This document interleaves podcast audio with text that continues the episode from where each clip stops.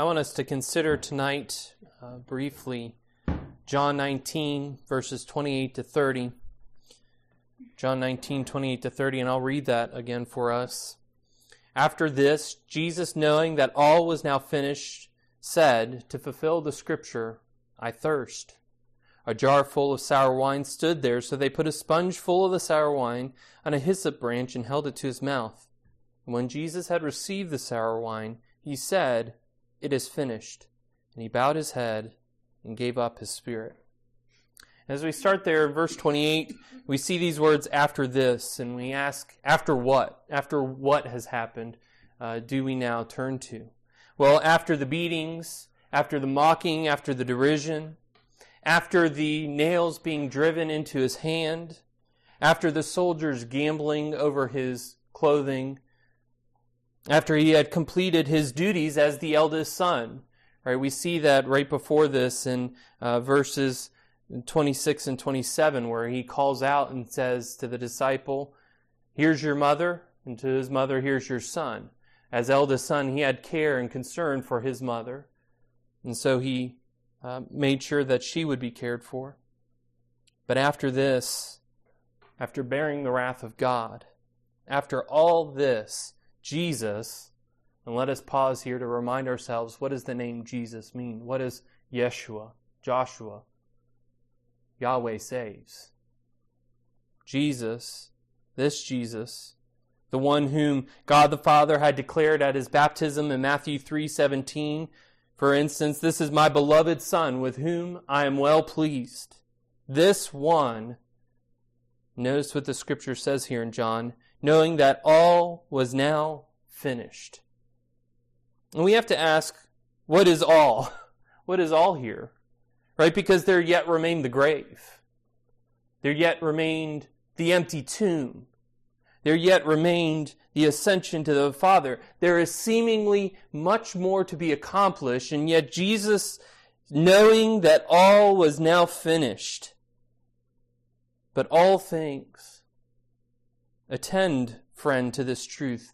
Christ, at this very moment, knew that all was accomplished necessary for your salvation.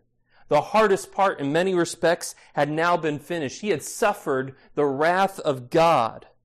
The God man, who is inseparable from the Father and the Spirit, cries out in Matthew 27 46. It, is, it was recorded. He cries out, and at about the ninth hour, Jesus cried out with a loud voice saying, Eli, Eli, lema sabachthani, that is, my God, my God, why have you forsaken me?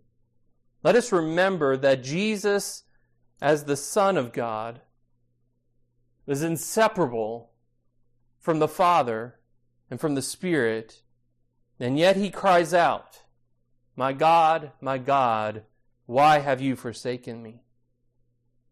He has suffered, he has bled, and he will die for the sake of sin, for the sake of sinners.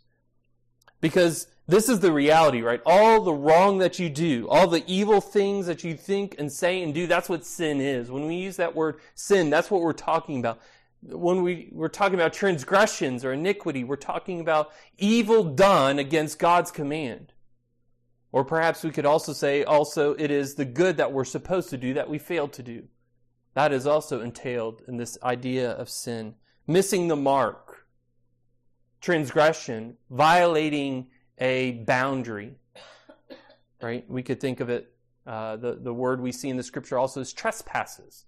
Right? What do you do when you trespass someone's property? You violate a boundary. All these things, everything that is not in accord with the commands of God, is an affront to a holy God. And you may think little of the sins that you do. You may think they are little things. It's just a little white lie. It's just a little peccadillo. It's just a little, little this or little that. But understand this. Even a little condemns you before a holy God. And there is never enough good that you can do to make up for it. Because good is what we owe to God anyways. So you're always starting in the negative. There's never enough good because the reality of sin is not just that you do wrong things now and then. The reality of sin is that It makes you a sinner, one stained by it.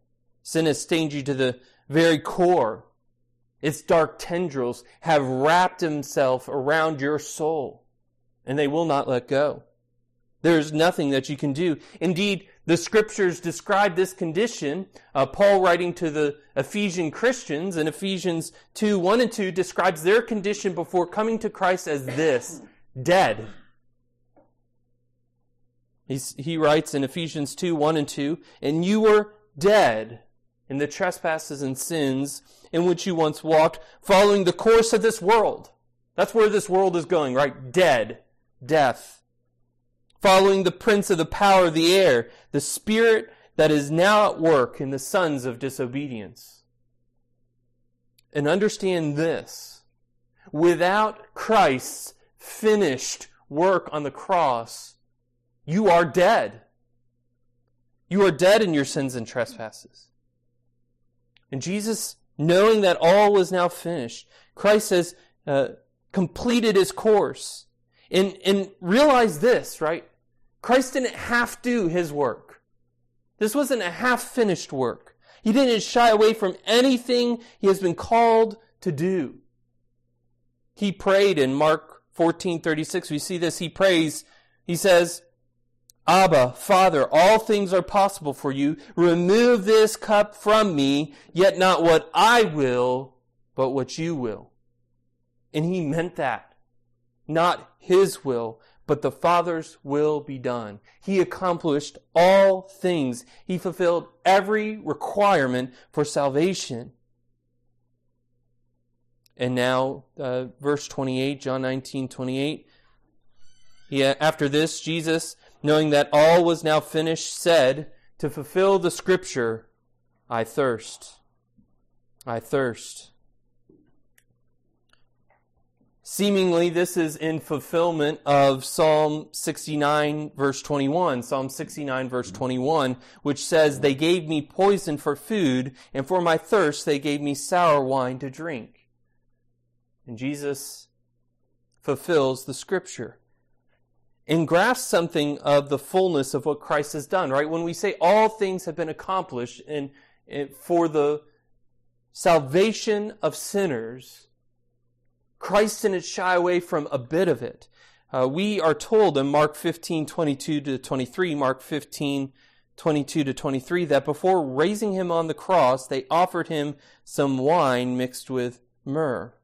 Uh, Mark 15, 22 to 23 reads, And they brought him to the place called Golgotha, which means place of a skull, and they offered him wine mixed with myrrh, but he did not take it. Now, this wine mixed with myrrh, its purpose was a kind of a mild sedative. It would have soothed him a little bit. Remember that at that point, before he is even raised on that cross, he has already suffered greatly. He's been beaten. He's been scourged, which is a, a kind of cat o' nine tails with little bits of bone or other sharp objects put into it that were, were meant to destroy the back, just destroy flesh, rip it up. He had the crown of thorns crushed into his head. Right? Remember that that's what they do. They get those giant thorns, they uh, form them into a crown, put it on his head, and then they beat on it with a, a rod, if you will, a staff, to sit it so it wouldn't fall off. At that point, any one of us would say, Yes, please give me something to dull the pain. But Christ did not accept it.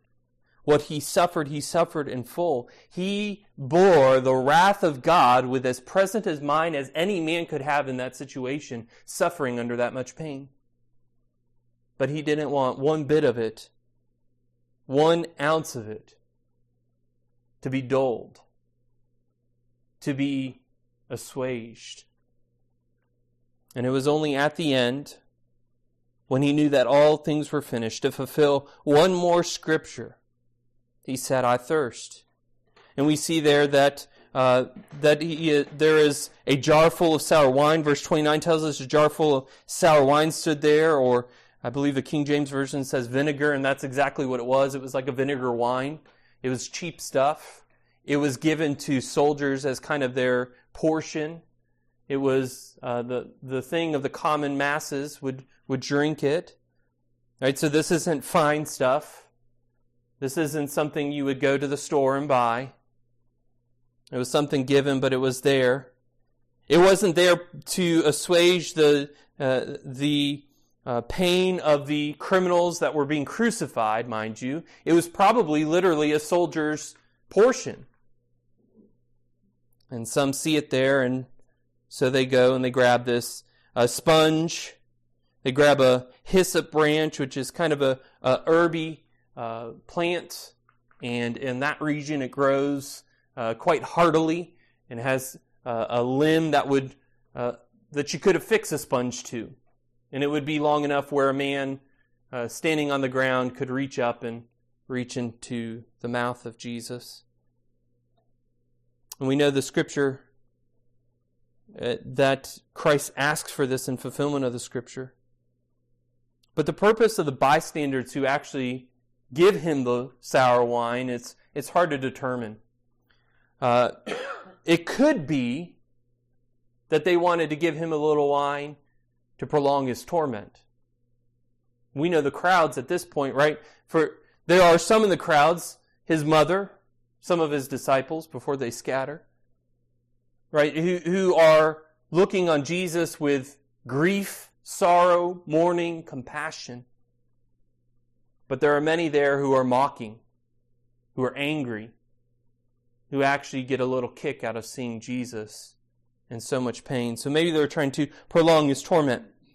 Or perhaps they wanted to dull his senses. Maybe there was a good bystander there who said, if this just gives him a little, little bit of relief, that would be enough. The other Gospels tell us that the crowd's mocking purpose at this point, uh, and it relates back to what he says on as he cries out, Eli, Eli, lama sabachthani. He says, My God, my God, why have you forsaken me? The crowd doesn't quite understand him, doesn't quite hear correctly, and they think he's calling for Elijah. That he's calling out and saying, Elijah, Elijah, come and save me.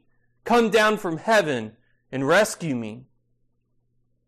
Mark 15:36 tells us, right, this mocking purpose, and someone ran and filled a sponge with sour wine, put it on a reed and gave it to him to drink, saying, "Wait, let us see whether Elijah will come to take him down. Right? They, the crowd mishears, but they still want to make Jesus suffer. We get to verse 30. When Jesus had received the sour wine, he said, It is finished. And let those words ring in your ear. Let them linger. It is finished all that is necessary for salvation, all that is necessary for you to be in right standing with God, all that is necessary to have the forgiveness of your sins, all that is necessary for eternal life, it is finished. The work is done, the sacrifice made, the hope secure. The author of Hebrews tells us in Hebrews 7 26 through chapter 8, verse 2. Hebrews 7 26 for it was indeed fitting that we should have such a high priest, holy, innocent, unstained, separated from sinners, and exalted above the heavens. He has no need, like those high priests, to offer sacrifices daily, first for his own sins and then for those of the people, since he did this once for all when he offered up himself. For the law appoints men in their weakness as high priests, but the word of the oath, which came later than the law, appoints a son who has been made perfect forever. And the author tells us, now the point, the point in what we are saying is this. We have such a high priest, one who is seated at the right hand of the throne of the majesty in heaven, a minister in the holy places in the true tent that the Lord set up, not man. This is the Jesus dying on the cross. This is the Jesus who laid down his life for sinners. This is the great high priest. And listen, he is not in this moment on the cross bowing his head and giving up his spirit because he was outplayed by some religious leaders. He is not here because of crafty Judas betraying him. He is not here because Herod and Pilate had authority over him. No, this is Jesus' purpose. Listen to this from John 10, 17 to 18. John 10, 17 and 18. For this reason, the Father loves me, Jesus says, because I lay down my life that I may take it up again. No one takes it from me, but I lay it down of my own accord. I have authority to lay it down, and I have authority to take it up again. This charge I have received from my Father. This was the Father's purpose for his Son. Paul preaching in Antioch says in Acts, 7, Acts 13, 27 and 29, Acts 13, 27 to 29, for those who live in Jerusalem and their rulers, because they did not recognize him, nor understand the utterances of the prophets, which are read every Sabbath, fulfilled them. Right? Paul says there in irony, they didn't recognize Jesus. They didn't understand who he was. They, they read the scriptures, preached the scriptures, and they didn't know they were fulfilling the scriptures. Which are read every Sabbath, fulfilled them by condemning him. And though they had found in him no guilt worthy of death, they asked Pilate to have him executed. And when they had carried out all that was written of him, they took him down from the tree and laid him in a tomb. The scriptures are fulfilled in Christ Jesus, and Jesus Christ fulfills them all. He bows his head, he gives up his spirit, but he is not defeated nor diminished. And at his death, creation responds to its creator. The earth quakes, the tombs are open, the curtain in the temple is torn, the soldiers fear Matthew 27, 54 tells us of one of their comments. When the centurion and those who were with him, keeping watch over Jesus, saw the earthquake and what took place, they were filled with awe and said, Truly, this was the Son of God. Friend, the wrath of God against sin and sinners is sure. He will bring to bear the fullness of his holy, righteous anger against all unholiness and you may reject the Creator's commands, but you will stand before Him one day. And in that day, you will know that everything that He has spoken is true. You will know the truth for yourself in that moment. But Christ Jesus came for the forgiveness of sins. On the cross, Christ fulfilled the scriptures. He fulfilled everything necessary for salvation. As Paul would later write to the Corinthians in 2 Corinthians 5:21, "For our sake he made him to be sin, who knew no sin, so that in him we might become the righteousness of God." And so I'd ask you, consider this question. What are you relying on to satisfy God's wrath? Because God's wrath will be satisfied. What are you hoping will appease an angry God? There is nothing that you can offer that will make up for your sin. There is, without Christ, only the hope of God's eternal judgment. You're being cast forever from His goodness and grace into that place of His wrath called hell. But if you yet draw breath, you can be saved. You can be forgiven. Jesus Christ went to the cross for His people's sin. He died and offered a perfect, holy sacrifice to satisfy the wrath of God. The scripture says he is our propitiation. And that's this idea where Christ takes the wrath of God in our place. God's wrath is poured out on him instead of his people. And you can be one of his people. You must believe in Christ Jesus. You must confess your need for Him. You need to ask God for the forgiveness of your sins. And I implore you this day, if you have never done that before, do that. Do not delay. Turn from your sins and turn to God for the salvation of your soul. Go to Jesus. Don't delay because you don't know how long your life is. You don't know what your life is. You don't know the number of your days. And understand the work of your salvation is finished in Christ crucified in Him alone. And brothers and sisters in Christ, attend yourself to this truth. It is finished. No matter your struggles with sin, No matter you're striving and trying to please God on your own terms, hear the words of the Apostle Paul in Romans 7, starting at verse 24. Wretched man that I am, who will deliver me from this body of death? But thanks be to God through Jesus Christ our Lord. So then I myself serve the law of God with my mind, and with my flesh I serve the law of sin. There is therefore now no condemnation for those who are in Christ Jesus. For the law of the Spirit of life has set you free in Christ Jesus from the law of sin and death. Trust afresh, beloved. Trust afresh in the finished, accomplished, completed work of Christ Jesus. Rest in Him. Cling to Him. Hold to Him. Let's pray.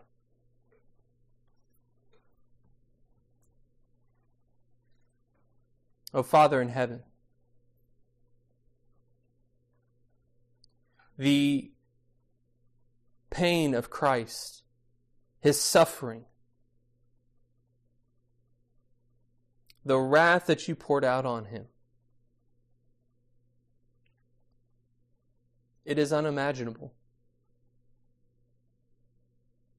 We have no full conception of what it was like for Jesus on that day. But we know from the scriptures how even the very creation seemed to come undone as Christ suffered there on his cross. As the sky darkened, as the earth quaked.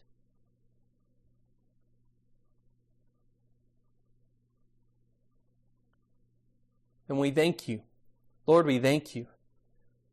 God, what words can we offer to offer up our thanks unto you?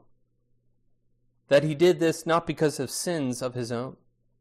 He did this not because there was any imperfection in him, not even a whiff of unholiness. He did this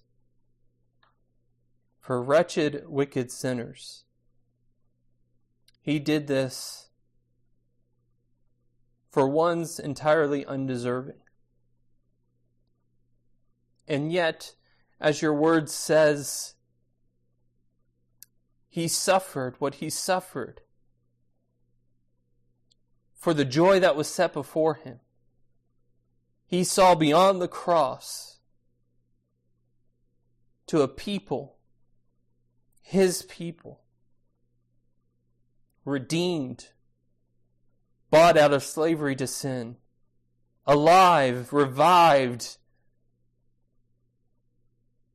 given eternal life he saw glorious glory. Oh, Father, help us to understand these things, to comprehend these things. Lord God, let us, let us fix our mind on these things. Let us fix our mind on Christ Jesus. And Father, as our week is interrupted, as we remember the death of your beloved Son. Help us, Father, to never forget the hope of the resurrected Savior. Let us never forget that in the darkness of that Friday, so many years ago, there was a blessed and bright Sunday to come. Father, we pray uh, for those who do not know you. God, those who will suffer uh, the wrath, your wrath for their sins. Father, we pray that you would have mercy upon them, that you would send your Spirit upon them to, to behold Jesus. God, that you would remove the scales from their eyes Unstop their ears. God, give them a new heart that they would believe and worship.